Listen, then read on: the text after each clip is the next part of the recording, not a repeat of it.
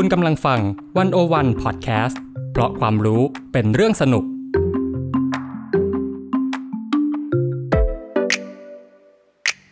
One O One In Focus เจาะไฮไลท์เด่น เศรษฐกิจสังคมการเมืองทั้งไทยและเทศ โดยกองบรรณาธิการ The One O One dot wor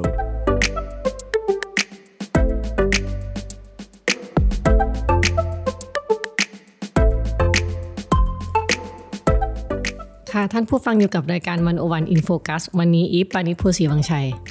ค่ะ แล้วก็เตยวัจนาวรยังกูลค่ะ ค่ะ วันนี้เราสองคนรับหน้าที่ดำเนินรายการนะคะ ค่ะท่านผู้ฟังคะในช่วงห่วงเวลานี้ของสังคมไทยนะคะคงไม่มีประเด็นไหนที่ร้อนแรง แล้วก็คนจับตามองที่สุดเท่ากับเรื่องการจัดตั้งรัฐบาลนะคะ โดยมีก้าวไกลเป็นแกนนำเนาะ แล้วก็ช่วงที่ผ่านมาเนี่ยสิ่งที่เราจะเห็นในหน้าสื่อมากๆ แล้วก็ถูกพูดถึงมากๆ ก็คือปรากฏการณ์ก้าวไกลนะคะ ที่มีคำเรียกลำลองกันว่าส้มทั้งแผ่นดินนะคะ เพราะว่าก้าวไกลเนี่ยก็คือชนะผลการเลือกตั้งปี 2566 ที่ผ่านมาเนาะได้ที่นั่งณตอนนี้นะคะที่ยังไม่เป็นทางการเนี่ย152 ที่นั่งเนาะแล้วก็ชนะทั้งในรายเขตที่ได้ 113 ที่นั่ง แล้วก็บัญชีรายชื่อได้มา 39 ที่นั่งนะคะ ถ้าดูคะแนนดิบๆเนี่ย ได้ไปทั้งหมด 14 ล้านคะแนนในประเทศไทยนะคะ แล้วก็ถ้าดูแผนที่เนี่ยจะเห็นว่าปาร์ตี้ลิสต์ที่คนเลือกเนี่ยจะเห็นเลยว่ามันมีสีส้มเนี่ยอยู่แทบทุกภาคทั่วทั่วประเทศอะ่ะจะมีทางสีแดง ๆ ที่อยู่ทางภาคอีสานนะคะ แต่ยังไงก็สะท้อนให้เราเห็นว่าอ่าปรากฏการณ์ก้าวไกลเนี่ยเป็นเรื่องที่หลายคนคาดไม่ถึง แล้ววันนี้เราจะมาคุยกันเรื่องว่าอะไรที่มันทำให้เกิดปรากฏการณ์นี้ แล้วก็พูดถึงเรื่องว่าเราจะจัดตั้งรัฐบาลได้จริงไหมนะคะ โดยผ่านสามนักวิชาการเนาะเราไปคุยกับสามนักวิชาการมานะคะ ก็คืออาจารย์อัธจักรสัตยานุรักษ์นะคะ จากคณะมนุษยศาสตร์มหาวิทยาลัยเชียงใหม่นะคะแล้วก็อาจารย์ศิริพันธ์นกสวนสวัสดีนะคะ จากรัฐศาสตร์จุฬา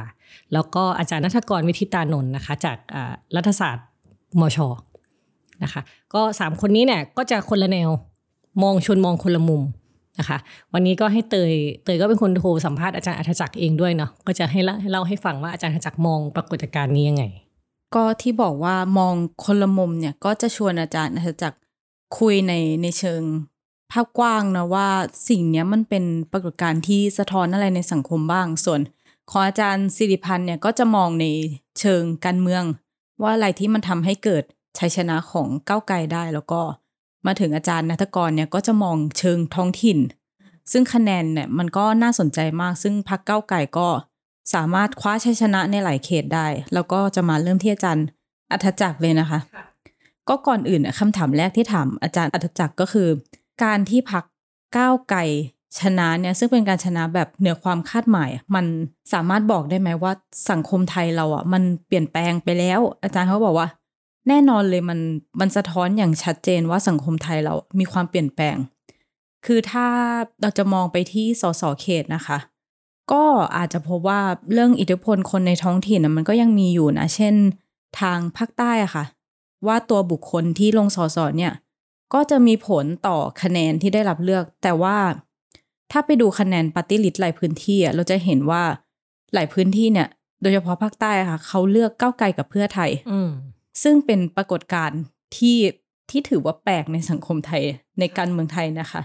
แต่ว่าก็ต้องยกเว้นจังหวัดนครศรีธรรมราชนะคะ ซึ่งเขาอาจจะมีความรักใคร่ผูกพันในบางพักอย่างยาวนานนะคะเหนียวแน่นคนใต้รักจริงเนี่ยเขาบอกอยากหาแฟนต้องหาแฟนหนึ่งคนใต้ค่ะค่ะ แล้วก็คือถ้าเรารวมคะแนนปาร์ตี้ลิสต์ก้าไกลกับเพื่อไทยเนาะก็จะได้ประมาณยี่สี่ล้านเสียงใช่ไหมคะอาจารย์เขามองว่ามันสะท้อนว่าสังคมไทยเนี่ย ต้องการความเปลี่ยนแปลงที่สำคัญ สิ่งหนึ่งที่อาจารย์เขามองก็คือ มันคือความต้องการทำให้ทุกอย่าง เป็นระบบมากขึ้น เพราะว่าที่ผ่านมาสังคมไทยเนี่ยเรารู้สึกถึงความเละเทะของระบบทั้งหมดที่เราเผชิญอยู่ แล้วก็คิดว่าก้าวไก่เนี่ยน่าจะเป็นคนที่เข้ามาทำให้ระบบเนี่ยมันเดินไปได้แบบถูกต้องค่ะ คือเป็นการทำให้ทุกคนอะรู้ได้ว่าอะไรควรทำอะไร อะไรที่ทำได้ อะไรที่ทำไม่ได้แล้วก็ ถ้ามีใครใช้อำนาจอะไรเกินเลยมา ก็ควรจะถูกตบให้เข้าไปอยู่ในระบบ ซึ่งอาจารย์อาจจะคิดว่านี่คือความเปลี่ยนแปลงของระบอบอารมณ์ความรู้สึกของสังคมไทย ที่แสดงผ่านผลการเลือกตั้งครั้งนี้ค่ะ ค่ะ ซึ่งอาจารย์เขาบอกนะคะ ก็เขาศึกษาเรื่องระบอบอารมณ์ความรู้สึกเนาะเขาบอกว่าอารมณ์ความรู้สึกที่มันสำคัญมาก ๆ ของสังคมไทยตอนนี้มันเป็นเรื่องเรื่องความเท่าเทียม ซึ่งความเท่าเทียมที่พูดถึงเนี่ยมันจะแสดงออกผ่านทุกๆอย่างทั้งเรื่อง ระบบยุติธรรมเรื่องความสัมพันธ์เชิงอำนาจแล้วก็เรื่องอื่น ๆด้วย ซึ่งความรู้สึกว่าเราทั้งหมดเท่าเทียมกันอะ มันจะกลายมาเป็นฐานที่สำคัญที่สุดของสังคมไทยในวันนี้ค่ะ ค่ะ อาจารย์เขาบอกว่าถ้าถ้าใช้ศัพท์แบบฝ่ายซ้ายเดิมคือคุณเลมอนวิลเลียมนะคะ ที่เขาเคยเคยเขียนหนังสือชื่อว่า structure of feeling นะคะ มันจะอธิบายได้ว่าโครงสร้างอารมณ์ความรู้สึกชุดใหม่ที่เกิดขึ้น ในโลกของขนบแบบใหม่ ซึ่งตอนนี้นะคะ โครงสร้างความรู้สึกอันนี้มันเริ่มประทุขึ้นมา แล้วก็ขยายตัว แล้วก็มีโอกาสที่จะสถาปนาเป็นระบอบความรู้สึก ที่มันจะเข้ามากำกับสังคมไทยได้มากขึ้น อาจารย์ดาษจักรก็เลยมองว่าเรื่องความเท่าเทียมกันอะ มันเลยสำคัญมากในวันนี้ค่ะ อืมค่ะ ก็อย่างเวลาเราพูดกันก็คือแบบ อารมณ์ของสังคมมันมาทางเนี่ยสายลมแห่งการเปลี่ยนแปลงมันมันมาทางเนี่ยมันมีเหมือนมันมีคุณค่าอย่างอื่น คุณค่าใหม่ที่มันถูกชูขึ้นมา แล้วเราอยากไปให้ถึงอะค่ะค่ะก็เลยถามอาจารย์ว่า ถ้าเรามองอย่างเงี้ย มันหมายความว่าในการในการโหวตในการลงคะแนนครั้งเนี้ยผู้มีสิทธิ์เลือกตั้งอะเขาให้ความสำคัญกับเรื่องการเมืองเชิงคุณค่ามากขึ้นกว่าเดิมหรือเปล่า จากเดิมที่มันอาจจะอะ มีเรื่องบ้านใหญ่เรื่องนโยบายอะไรเข้ามาเกี่ยวข้องแต่ว่าเรื่องคุณค่ามันถูกชูขึ้นมามากขึ้น อาจารย์ก็บอกว่า ถ้าคุณค่าในที่เนี้ยก็มาอธิบายกันก่อนว่ามันหมายถึงการตัดสินใจว่าอะไรคือสิ่งที่มันเป็นความหมายที่ดี แล้วก็อะไรเป็นสิ่งที่ความหมายไม่ดี แล้วผู้ที่ไปลงคะแนนทั้งหมดเนี่ย เริ่มให้ความหมายกับสิ่งที่ถูกต้อง ในอีกแบบหนึ่ง แตกต่างจากในอดีตที่เป็นมา ค่ะ ซึ่งการลงคะแนนของคนจำนวนมากมายมหาศาลเลยของสังคมไทยเนี่ย ก็ชี้ให้เห็นว่าการตัดสินใจให้คุณค่าแก่ความเท่าเทียมค่ะ แล้วก็มีการตัดสินใจให้คุณค่าแก่อนาคตที่ทุกคนเนี่ยสามารถเดินไปพร้อม ๆ กันได้ ซึ่งทั้งหมดเนี่ยมันคือคุณค่าชุดใหม่ที่เกิดขึ้น อาจารย์เขาบอกว่าที่อาจารย์เขาพูดถึงความเท่าเทียมเยอะเนี่ยมันแบบทั้งเรื่องความเท่าเทียมในโอกาส ความเท่าเทียมในความเป็นมนุษย์ แล้วก็เรื่องอื่นๆด้วยนะคะ นี่คือ การเมืองเชิงคุณค่าเนี่ยมันปรากฏชัดขึ้น แล้วก็เป็นคุณค่าใหม่ที่สังคมไทยเราอะใฝ่ฝันหาแล้วก็อยากจะไปให้ถึง อืมค่ะบางแต่ว่าบางทีเรื่องนี้เนาะคนก็จะมองว่ามีแต่คุณเมืองที่จะเลือกก้าวไกลอะไรเงี้ยอาจารย์มองประเด็นนี้ยังไงที่บ้าจริง คือถ้าไปดูผลเลือกตั้งจริงๆอะคือทุกทุกท่านเลยนะคะ สามารถไปดูเองได้ว่า อะปาร์ตี้ลิสในรายเขตในจังหวัดนี้เขตเมืองเขต ต่างนอกเมืองเป็นยังไง อืมแต่ว่าก็เลยถามอาจารย์ว่า ไอ้โจทย์เรื่องคนเมืองคนชนบทที่เราเอามาใช้จำแนกใช้มาแบ่งแยกเรื่องปัจจัยการลงคะแนนมันยังใช้ได้ไหมอาจารย์เขาบอกมันก็ยังสามารถเอามาประยุกต์ใช้ได้ เช่นว่า เราก็จะเห็นว่าในเขตพื้นที่ภาคใต้เนี่ย ก็มีผู้คนจำนวนหนึ่งเขายังผูกพันกันแบบเดิม คือเป็นพี่น้องชนบทแม้ว่าเขาอะ จะขยับเข้ามาสู่ความเป็นทุนนิยมแล้ว แต่ก็ยังโหวตให้เครือข่ายแบบเดิมอยู่ ยกเว้นจังหวัดภูเก็ตอืมซึ่งซึ่งก็เปลี่ยนไปไม่ได้เป็นเครือข่ายแบบเดิม นั่นอาจารย์เขามองว่ามันเป็นเพราะว่าภูเก็ตอะมันเป็นพื้นที่ที่คนเนี่ยย้ายเข้าย้ายออกเยอะค่ะ แต่อย่างนครศรีธรรมราชอะ คือเขามีความเปลี่ยนแปลงทางเศรษฐกิจมาก แต่ว่าก็ยังยึดโยงกันแบบสังคมชนบท เรื่องนี้ก็เลยยังมีอยู่ค่ะ อืมหือค่ะ เรื่องนี้ก็น่าสนใจนะคะ ที่บอกว่าเรื่องการเคลื่อนย้ายของคนในสังคมไทยอะซึ่งมันมันมากขึ้นในช่วง 10ถึง20 ปีที่ผ่านมาค่ะการเคลื่อนย้ายเนี่ยมันทำให้บ้านใหญ่หรือว่า ระบบอุปถัมภ์ในชนบทอะมันพังทลายลงอืมหือถ้าจะให้ยกตัวอย่างก็คือระยองชนบุรีสมุทรปราการ ทั้งหมดเนี้ยมันทำให้เห็นว่าระบบแบบเดิมที่มันเคยตรึงผู้คนในชนบทให้อยู่ภายใต้บ้านใหญ่ มันใช้ไม่ได้อืมเพราะว่า ชนชั้นกลางเราอะขยายตัวไปทั่วดังนั้น วิธีคิดเรื่องเมืองกับชนบทอะมันต้องมาคิดกันใหม่ เพราะว่าเมืองอะมันขยายตัวไป เข้าไปกินวิธีคิดวิธีรู้สึกของผู้คนในชนบทหมดแล้วค่ะ อ่า คือเส้นแบ่งเส้นแบ่งความเป็นเมืองกับชนบทมันเริ่มเบลอมันเริ่มขึ้นเบลออ่าแล้วคนเคลื่อนย้ายอีกอย่างที่เห็นว่าจังหวัดที่เป็นอุตสาหกรรมเนี่ย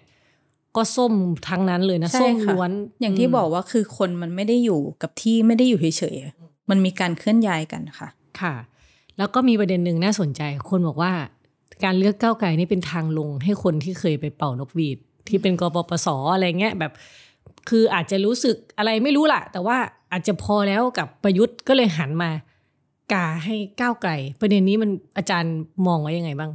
เขาก็อาจารย์เขาก็มองว่าเรื่องนี้น่าสนใจนะคะเขาก็ยกตัวอย่างว่าคนคนอย่างในรุ่นอาจารย์อัธจักรเนี่ย จำนวนหนึ่งที่เคยไปเป่านกหวีดอะเขาก็เปลี่ยนใจนะ เพราะว่าในระยะหลังอะเขาก็รู้สึกผิดในใจว่าแบบ โอ้ย ไปเป่านกหวีดทำไมวะอืมเป่าแล้วเหมือนทำให้เกิดรัฐประหารอะไรเงี้ยเนาะมีการกลับตัวอืมกลับใจ แต่ว่าเขาอายเกินกว่าที่จะออกมาสารภาพบาป ซึ่งเขาก็พบว่า 8 ปีเนี้ยมันแย่มากๆ เขาก็จึงเปลี่ยนมาสู่ การโหวตให้ก้าวไก่ค่ะ แต่ว่ามันก็มีอีกปัจจัยหนึ่งที่ทำให้คนชนชั้นกลางที่เคยสนับสนุนกปปสเนี่ยมีการเทินนะคะ ก็คืออผลจากการที่อำนาจทางวัฒนธรรมอะมันถูกตั้งคำถาม แล้วก็มันสูญเสียพลังในการชักจูงจิตใจคนค่ะ ค่ะ อืมอะแต่ว่าเราเข้าใจละตอนเนี้ยกระแสคะแนนมันก็บอกว่าละว่าว่าก้าวไกลมันมา แต่ทีนี้มันไม่ได้จบแค่นั้นไง ไม่ใช่ว่าคนเลือกมาแล้วแล้ว ก้าวไกลจะเป็นรัฐบาลเลย นายกจะชื่อพิธาเลยมันไม่ใช่เพราะว่ามันมีประเด็นเรื่องสว250 เสียงเนาะค่ะซึ่งถ้าเราได้ตามข่าวเนี่ยสวหลายคนก็ออกมาบอกว่า จะไม่โหวตให้พิธาเป็นนายกอืมแต่บางคนก็ก็บอกว่าจะโหวตนะก็บางคนก็กลับตัว อ่าค่ะซึ่งซึ่งมันยังแบบมันไม่ชัดเจนคนก็กังวลว่าเฮ้ยจะได้ไหมเนี่ย อะไรเงี้ยอาอาจารย์อาจารย์ได้ได้ได้คุยอย่างนี้ไหมอืมเราก็เดาใจไม่ได้นะว่าสวจะเป็นยังไง แต่อาจารย์อัธจักรเขาก็มองว่า ถ้าสวเข้ามาขวางเนี่ย เขาคิดผิดอืมเพราะว่าเขาเนี่ยกำลังก่อให้เกิดปัญหาที่ลึกมาก ๆ แล้วก็แรงมากๆ ซึ่งก็ไม่มั่นใจเหมือนกันว่าจะเกิดอะไรขึ้น ถ้ามันมีใครจุดชนวนอะไรขึ้นมา มันก็เป็นเรื่องน่ากลัวค่ะ เพราะว่าถ้ามันมีการประท้วงหรือว่าแสดงความไม่พอใจต่อสว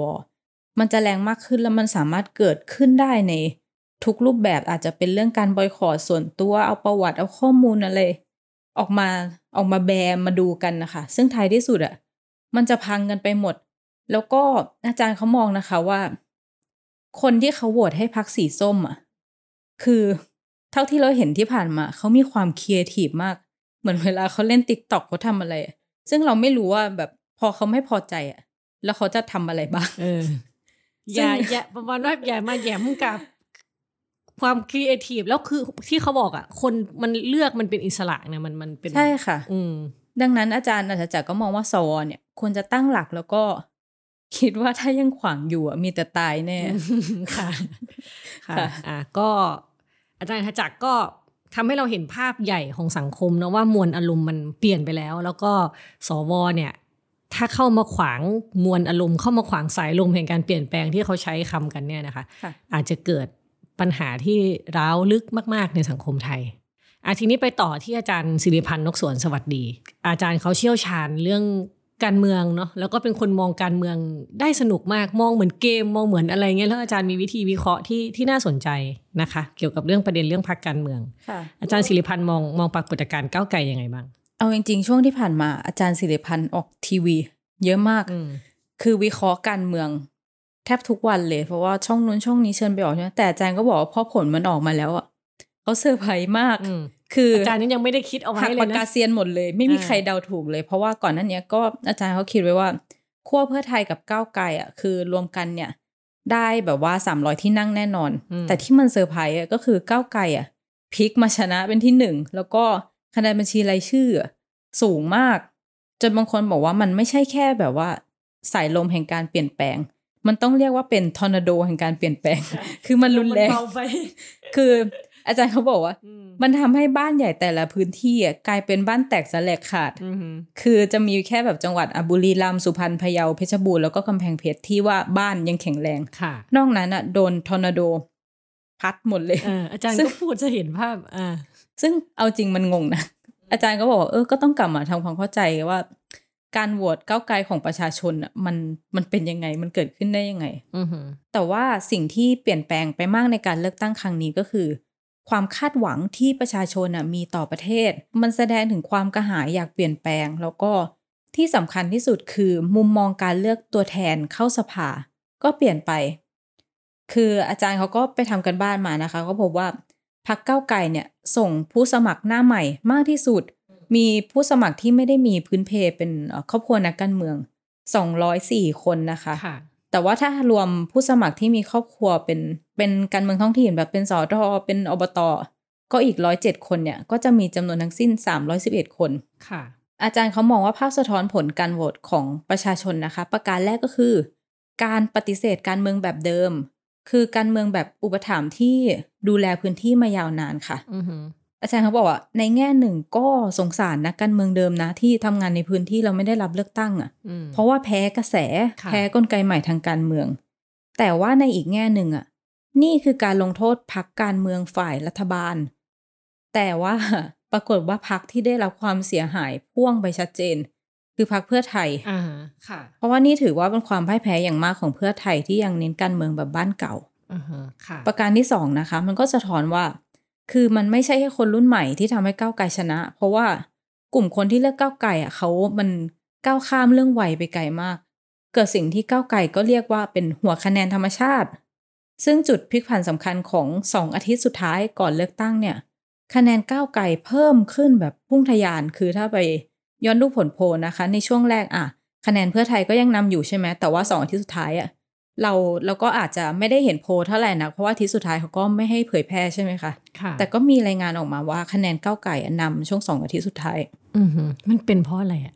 ทำไมก้าวไก่มันพุ่ง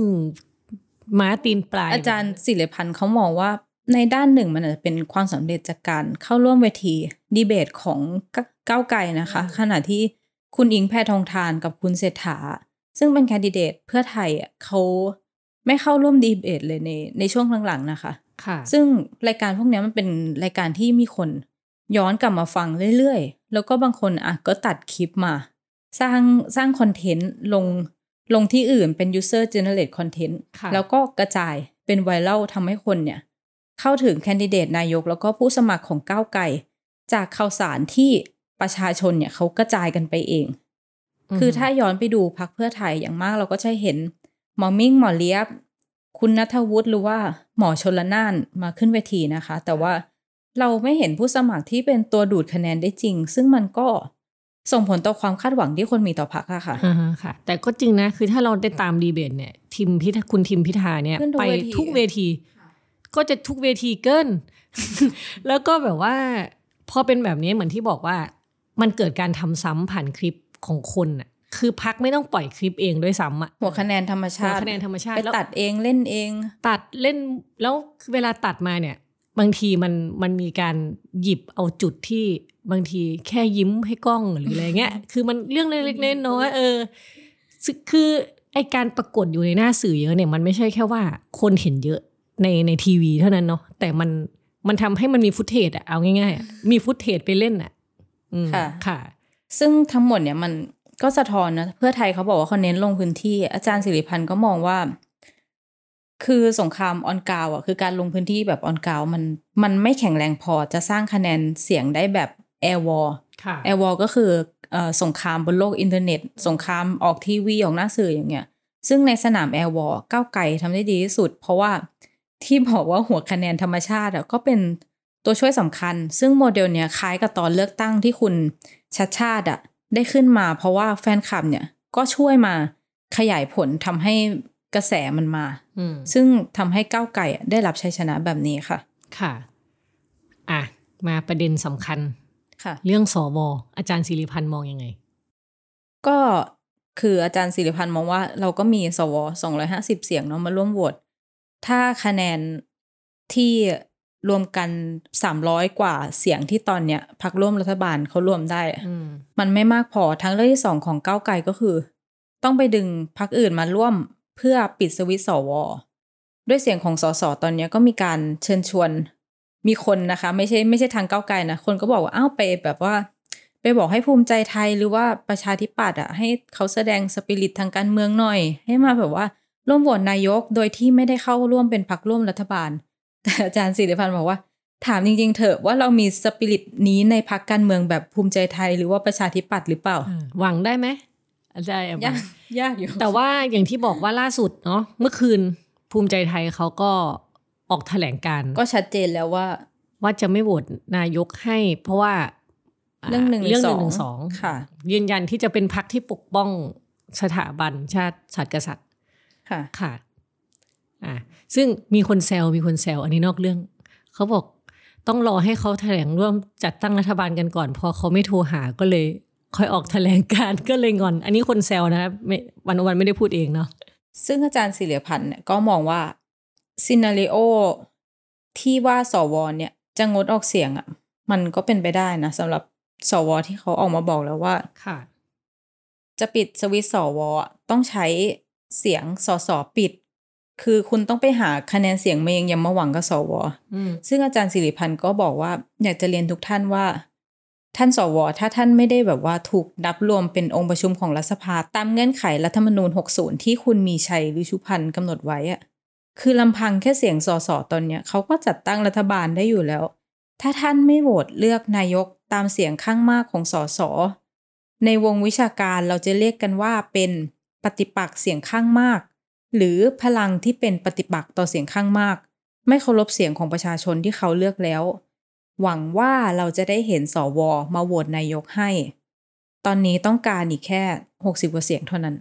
อืมชัดเจน ก็ต้องเรียกเรียกร้องให้ ให้สว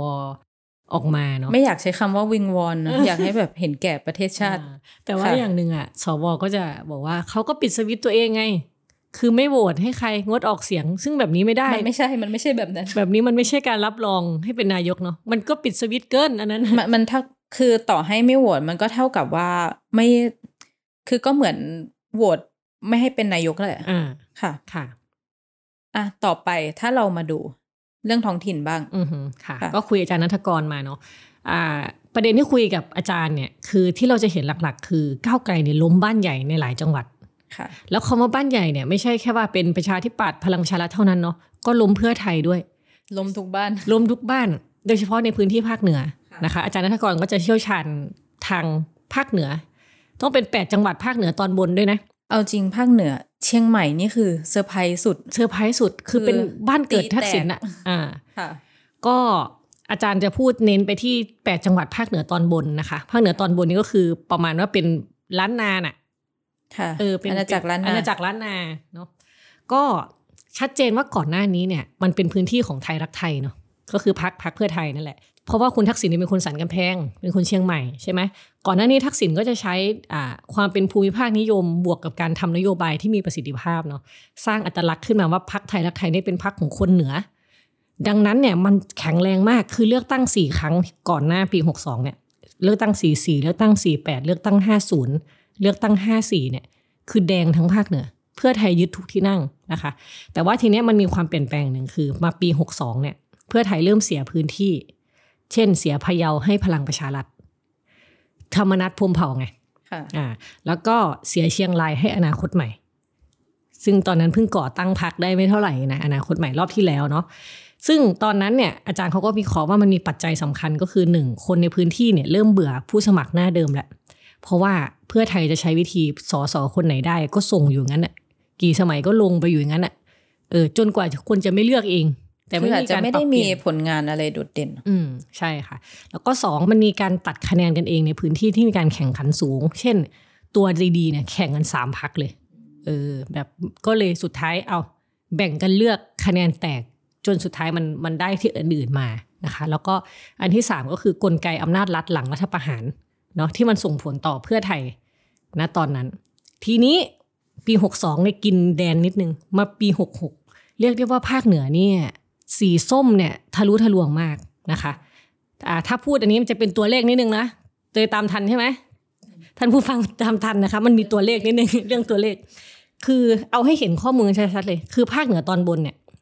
มีอยู่34ที่นั่ง34ที่นั่งนะ เพื่อไทยได้มาแค่14ที่นั่ง แล้วมาย้อนกลับไปดูจากปี 62 เนี่ย หายไป 10 ที่นั่ง ถามว่าหายไปให้ใคร หายไปให้ใคร หายไปให้ก้าวไกลค่ะค่ะก้าวไกลเนี่ยได้ขึ้นมา 14 ที่นั่งเท่าเพื่อไทยนะในภาคเหนือเนี่ยอ่าซึ่งอาจารย์บอกว่าสิ่งที่มันน่าสนใจก็คือจังหวัดที่เพื่อไทยผูกขาดชนิดที่แบบว่า ไม่มีทางที่ที่พักอื่นจะแทรกขึ้นมาได้เลย เช่นลำปางกับเชียงใหม่เนี่ย แพ้ให้ก้าวไกลกาวลูดเลยลำปางเนี่ยสี่เขต เสียให้ก้าวไกลไปสามเขต อือืมม เชียงใหม่เนี่ยสิบที่นั่งเนี่ยเสียให้ก้าวไกลไปเจ็ดที่นั่งอ่าหนักอยู่ แล้วยังเสียให้พลังประชารัฐหนึ่งที่นั่งด้วยนะ เพื่อไทยเนี่ยได้แค่สองแต่พลังประชารัฐเนี่ยไปดูแล้วคือตัดคะแนนกันอ่าพลังประชารัฐเนี่ยก็คือเป็นอย่างที่บอกเมื่อกี้ว่า ตัวแข่งมันตัวดีเกิน มันคือมันคือเขตที่สสสีนวลอยู่อะอ๋อแต่สีนวลไม่ได้เข้ามาตัดคะแนนสีนวลไม่ได้เข้ามาตัดคะแนน คือมันกลายเป็นว่าตอนเนี้ยมีมีมีคุณ คนคนที่ชนะคือคุณนเรศเนาะนเรศทำลงทิพยคุณ อันนี้คือพลังประชารัฐ อันนี้คือเขตของของที่บอกว่าได้เนาะแต่ว่าคนที่สองเนี่ยคือคุณสุรพลเกียรติชัยยากรที่รอบที่แล้วเกดได้โดนใบส้มอะอ๋อค่ะอ่าที่ทำให้สีนวลได้คะแนน เพราะว่าคนมารวมเทคะแนนให้สีนวลใช่ไหมคะแล้วยังมีพักก้าวไกลมาอีก มันเลยแข่งกันตัดคะแนนไปมาเนี่ยกลายเป็นพลังประชารัฐเนี่ยได้อ่ามันก็มันก็จะมีเขตที่ที่มีประมาณนี้อยู่เนาะหรือว่ามันมีบางเขตที่เอามันถูกยุบเขตอะไรเงี้ย เกิดการสลับปั่นป่วนต้องสลับตัวสสที่ไม่ได้ถนัดในพื้นที่นี้มาลง อะไรเงี้ย แล้วพอมาลงเสร็จอ้าวคนไม่ไม่แบบชาวบ้านไม่ไม่ได้รู้จักอะบางคนลงพื้นที่มาสองสามปีนะก่อนหนั้นเนี่ย แล้วอยู่ๆพอกกตจัดเขตใหม่เอ้า มีพื้นที่ใหม่งอกขึ้นมา คนไม่รู้จักหน้ากันเลย ใช่ ก็สุดท้ายเหตุการณ์นี้ก็ทำให้เกิดก้าวไกลชนะไปอะไรเงี้ย คือมันมีเรื่องดีเทลในในท้องถิ่นพอสมควร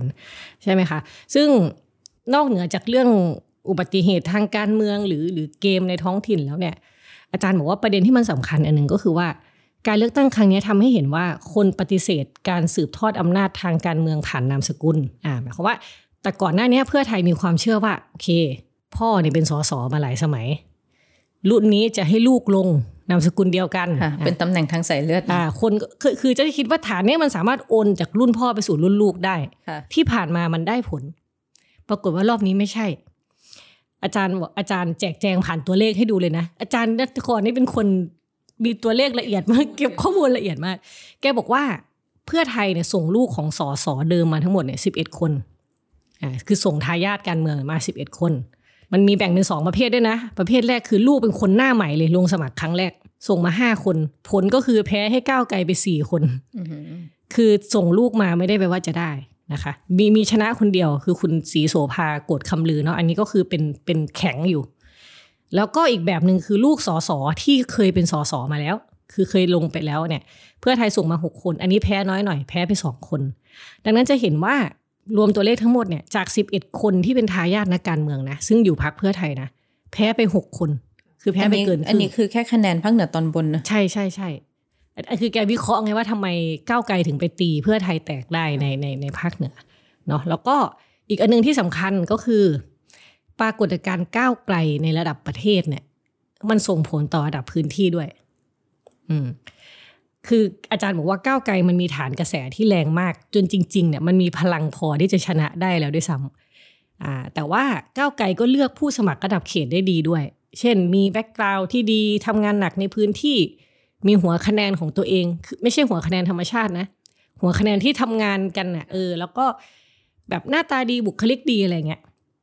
แต่ทีเนี้ยอาจารย์บอกว่าเอาแค่ยืนพื้นจากกระแสเนี่ยอย่างน้อยมันได้สามสี่หมื่นคะแนนแหละแล้วถ้าใครทำงานในพื้นที่ดีเนี่ย ไปเลยห้าหกหมื่นคะแนน อาจารย์ยกตัวอย่างเช่นคุณจีนเนาะพุทธิตาชัยอนันต์จากเชียงใหม่เขตสี่ค่ะนะคะก็นี่ก็เคยเป็นนักกิจกรรมอ่าคนนี้เป็นนักกิจกรรม แล้วก็ถ้าใครเล่นติ๊กต็อกก็จะเห็นเห็นเขาทำแบบ คือมีภาพตอนที่ออกมาประท้วงคอสชเนาะตอนนั้นน่ะที่โดนตำรวจลากอะ่ะแล้วก็ตัดภาพมาเป็นสสเดิน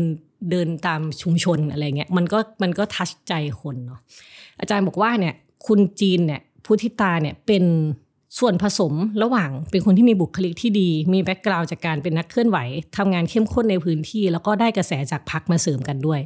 นะคะ คุณพุทธิตาเนี่ยได้คะแนนติด top ของประเทศนะได้ไปหกหมื่นกว่าคะแนนค่ะ เออซึ่งมันคือกลายเป็นว่ากระแสก้าวไกลแรงแล้ว ถ้าทำงานในพื้นที่ดีด้วยเนี่ย มันก็เสริมกัน ก็เสริมก็พุ่งเลยใช่ไหมคะ ก็ถามว่าแล้วกระแสของพรรคก้าวไกลมันมาจากไหนเนาะอันนี้คือภาพใหญ่เนาะอาจารย์ธนกรบอกว่าคนไม่ได้คิดกันแค่วันสองวันนะแล้วก็ไม่ได้เพิ่งมาเห่อกันตอนหลังสงกรารที่แบบว่า แห่ไปฟังทิมกันไม่ใช่แบบนั้นเนาะอาจารย์บอกว่า ดูตั้งแต่ว่ามันเกิด ปรากฏการณ์สามนิ้วหลังการยุบพักอนาคตใหม่นะคะคือคนมันก็อาจสั่งสมความแค้นมาจากตอนนั้นอะแล้วก็ถ้าเรามาดูการทำงานในสภาของก้าวไกลเนาะขนาดว่าในฐานะฝ่ายค้านเนาะค่ะก็ทำงานในสภาแบบเข้มข้น เสนอกฎหมายเยอะมาก เสนอกฎหมายเยอะจนแบบอันนี้เป็นรัฐบาลหรือเปล่า หรือแบบอภิปรายเรื่องตัวช้างเรื่องอะไรที่คนมันเห็นว่าก้าวไกลทำงานเนาะแล้วก็พอมาตอน หาเสียงเลือกตั้งเนี่ยก็มีการเสนอนโยบายที่มีท่าที อาจารย์ใช้คำว่าแรงกว่าเพื่อไทย อันนี้คืออันนี้แกเปรียบเทียบกับเพื่อไทยเนาะเพราะว่าในสนามภาคเหนือเป็นอย่างนั้น คืออาจารย์บอกว่านโยบาย คือถ้านโยบายของก้าวไกลกับเพื่อไทยไปในทางเดียวกันเนี่ยก้าวไกลจะไปขั้นกว่าเสมอ คือจะแบบว่ามีดีกรีที่รุนแรงกว่าอ่า แต่ทั้งทั้งที่เสนอเรื่องเดียวกัน ใช่ เช่นอะสมมติอ่าก้าวไกลเสนอแก้ไขหนึ่งหนึ่งสองเพื่อไทยก็จะบอกว่า ให้ไปคุยในสภาค่ะอะไรเงี้ยหรือบอกว่าจะเลือกตั้งผู้ว่าก้าวไกลบอกเลยเลือกตั้งผู้ว่าทุกจังหวัด แต่เพื่อไทยก็จะบอกว่า เอาเฉพาะจังหวัดใหญ่ ๆ ก่อนที่มีความพร้อมอะไรเงี้ยมันมันคือสเต็ปแบบนั้นนะคะ ซึ่งเหตุผลก็เพราะว่าเพื่อไทยเนี่ยอาจจะกลัวกระแสต่อต้านหรืออะไรไม่แน่ใจอาจจะกลัวความขัดแย้งหรือเปล่านะคะ ก็เลยทำนโยบายที่ลดดีกรีความแรงลงมา แล้วก็จุดที่สำคัญก็คือ ตอนที่เพื่อไทยไม่ชัดเจนเรื่องจะไปจับมือกับลุงอะค่ะ อ่า ซึ่งอาจารย์บอกว่าคนที่เชียร์เพื่อไทยส่วนมากเนี่ยเป็นเสื้อแดง ในในในเชียงใหม่ในในภาคเหนือ ก็เลยอาจส่งผลให้เปลี่ยนใจไปเลือกก้าวไกลที่จุดยืนชัดกว่าค่ะ แต่ว่าเรื่องสำคัญก็น่าจะเป็นเรื่องเรื่องโซเชียลมีเดียนะ กระแสออนไลน์อืมที่ทำให้จุดตัดที่แบบส่งพักเนี่ยมันแตกต่างกันนะใช่ค่ะ อาจารย์อาจารย์นัทกรก็บอกว่าจุดที่น่าสนใจที่สุดเลยคือการใช้โซเชียลมีเดียคือก่อนหน้านี้เนี่ย เรามักมองกันเนาะก่อนหน้านี้เลยอะ โซเชียลมีเดียเป็นแค่เครื่องมือสร้างภาพลักษณ์เฉยๆ แต่ไม่ได้ส่งผลต่อการโหวตทำเพจทำอะไรไปก็เท่านั้นอะไม่ได้ส่งผลต่อการโหวตแล้วก็มองว่าโลกโซเชียลกับโลกจริงเนี่ยเป็นคนละโลกกัน แต่ว่าผลเลือกตั้งครั้งนี้มันบอกเราว่า โลกโซเชียลกับโลกจริงเนี่ยมันขยับเข้าใกล้กันจนแทบจะเป็นโลกเดียวกันแล้วนะคะ คืออาจารย์ก็บอกนะว่าก่อนหน้านี้อาจารย์เนี่ยคิดว่าก้าวไกลจะชนะเฉพาะในเขตเมือง ไม่มีทางเจาะชนบทได้แน่นอนค่ะทุกคนก็คิดแบบนั้นเออแต่แต่ปรากฏว่าไม่ใช่เพราะว่าไปดูคะแนนหน่วยรายย่อยที่แบบบนดอยเลยอะก้าวไกลก็ยังชนะ บนดอยแบบไปเข้าไปยากๆอะเออ แล้วอาจารย์ก็บอกว่า ถ้าลงดีเทลจริงๆนะบอกมีสองแอปพลิเคชันที่สำคัญ ก็คือ TikTok กับ Line อ่า Line นี่ก็คือเป็นผู้แก่ผู้เฒ่าเนาะผู้สูงอายุเล่นไลน์อ่านไลน์ส่งไลน์ให้กัน ขณะที่กลุ่มวัยรุ่นในชนบทเนี่ยหรือแม้แต่ในเมืองนะ ก็จะดู TikTok ซึ่งสองแอปพลิเคชันเนี่ยอาจารย์ว่ามันมาพลิกโฉมหน้าที่เชื่อมความคิดแบบเมืองกับชนบทเข้าด้วยกัน แล้วหลายคนมองว่าไอการรณรงค์เรื่องหัวคะแนนธรรมชาติเนี่ยมันได้ผล เวลาแบบลูกๆกลับบ้าน ไปบอกพ่อแม่ไง เสร็จปุ๊บแอบไปกดติดตามช่องหรอ TikTok ไม่หลอกพ่อแม่ คือเข้า TikTok แล้วก็ไปกดอะของก้าวไกลไปกดเออไปกดเลิฟไว้แล้วหลังจากนั้นอะมันก็จะขึ้นแต่คลิปก้าวไกลเออ แล้วเอาดูแล้วทำยังไงล่ะทีนี้ เอาใจมันก็อะก็ก็ลองดูเอ้าเขาก็พูดดีนี่นะเอออะไรอย่างเงี้ย หรือส่งข่าวในไลน์ให้ข่าวสั้น ๆ ส่งรูปส่งอะไรอย่างเงี้ยค่ะอืมก็เลยทำให้เกิดการเปลี่ยนแปลงในผู้เลือกตั้งในชนบทด้วย อืมค่ะ อันนี้คือเรื่องชนบทเนาะแต่ว่าถ้าเกิดชวนอาจารย์มองแบบพื้นที่ที่มันได้แบบส้มทั้งจังหวัดอะเช่นเช่นอ่ากรุงเทพกรุงเทพก็คือเสียให้เพื่อไทยไปเขตหนึ่งอ่าค่ะรุนแต่แรงมาก แต่แล้วก็มันที่รุนแรงก็คือภาคตะวันออกใช่ค่ะ เอาเดี๋ยวปริมณฑลก่อน สมุทรปราการสมุทรเนี่ยส้มหมดเลย แล้วก็ไประยองจันทบุรีตราดภูเก็ต อันนี้คือส้มหมดเลยนะคะ แล้วก็ชนบุรีจะนับก็ได้ แต่ว่าคือยังมีบางเขตที่ที่ให้พลังประชารัฐไปเนาะหรือว่าเขตเมืองในในภาคอีสานที่เคยเป็นสีแดงมาตลอด เช่นอ่าขอนแก่นอุดรโคราช อันนี้สีส้มก็เจาะ เขาใช้คำว่าเจาะไข่แดงเนาะก็คือเป็นสีส้มท่ามกลางสีแดงที่ล้อมอยู่ อันนี้ในภาคอีสานนะคะ อาจารย์ก็วิเคราะห์ว่า เพราะว่าพื้นที่เหล่านี้มันมีความเป็นเมืองสูงเนาะจนคนหลุดจากระบบเครือข่ายบ้านใหญ่ ก็จะพูดคล้ายๆ อาจารย์สิริพันธ์ใช่ไหมคะก็เลยแล้วก็พอเป็นแบบนี้ปุ๊บเนี่ยยังรวมไปกับมันเกิดความคิดแบบเดียวกันทั้งประเทศอะในกลุ่มชนชั้นกลางเมือง จากการเสพสื่อ นะคะซึ่งซึ่งเขาอาจมองเรื่องสิทธิเสรีภาพ หรือสิ่งที่มันไปไกลกว่าเรื่องปากท้อง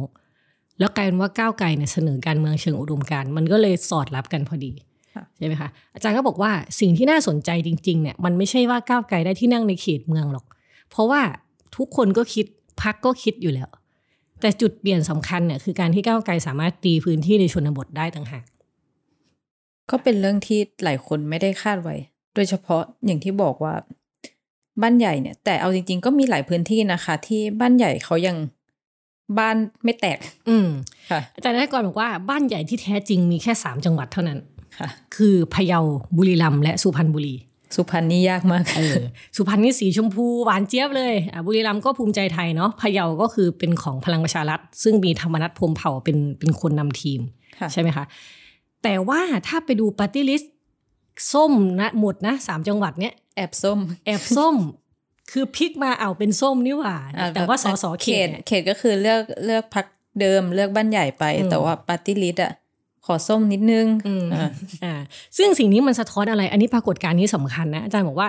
อันนี้มันคือคนเลือกแบบอุดมคติเลยคือ เลือกคนที่รักเลือกพักที่ชอบค่ะคือสอสอเขตเนี่ย เลือกเพราะว่าเรื่องปากท้องคือเขาก็ช่วยกันมา ส่วนพักเนี่ยเลือกเพราะอุดมการณ์เออเป็นแบบนี้ ซึ่งถามว่า จังหวัดที่บ้านใหญ่แข็งแรงมากๆเนี่ยมันมีลักษณะคล้ายกันอย่างหนึ่งก็คือ มักจะเป็นจังหวัดรอง คือถูกมองข้ามอะเป็นจังหวัดที่แบบว่า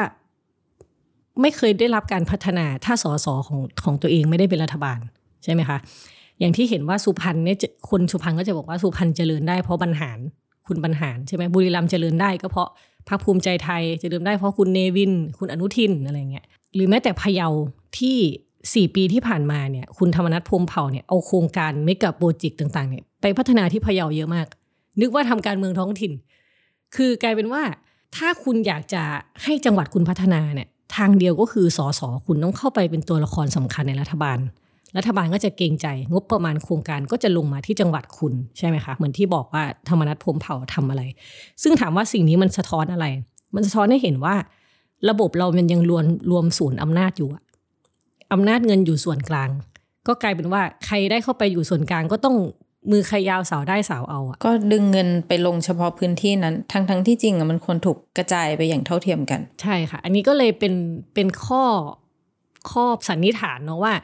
ทำไมคำว่าบ้านใหญ่ที่มันแข็งแรงจริง ๆ เนี่ย มันก็เป็นผลมาจากการที่เราไม่ได้กระจายอำนาจอย่างอย่างอย่างเท่าเทียมทั่วประเทศนะคะอันนี้อาจารย์จะบอกแบบเนี้ยคนอย่างธรรมนัตเนี่ยก็เลยตอบโจทย์อืมอืม แต่ว่าครั้งหน้าไม่แน่นะ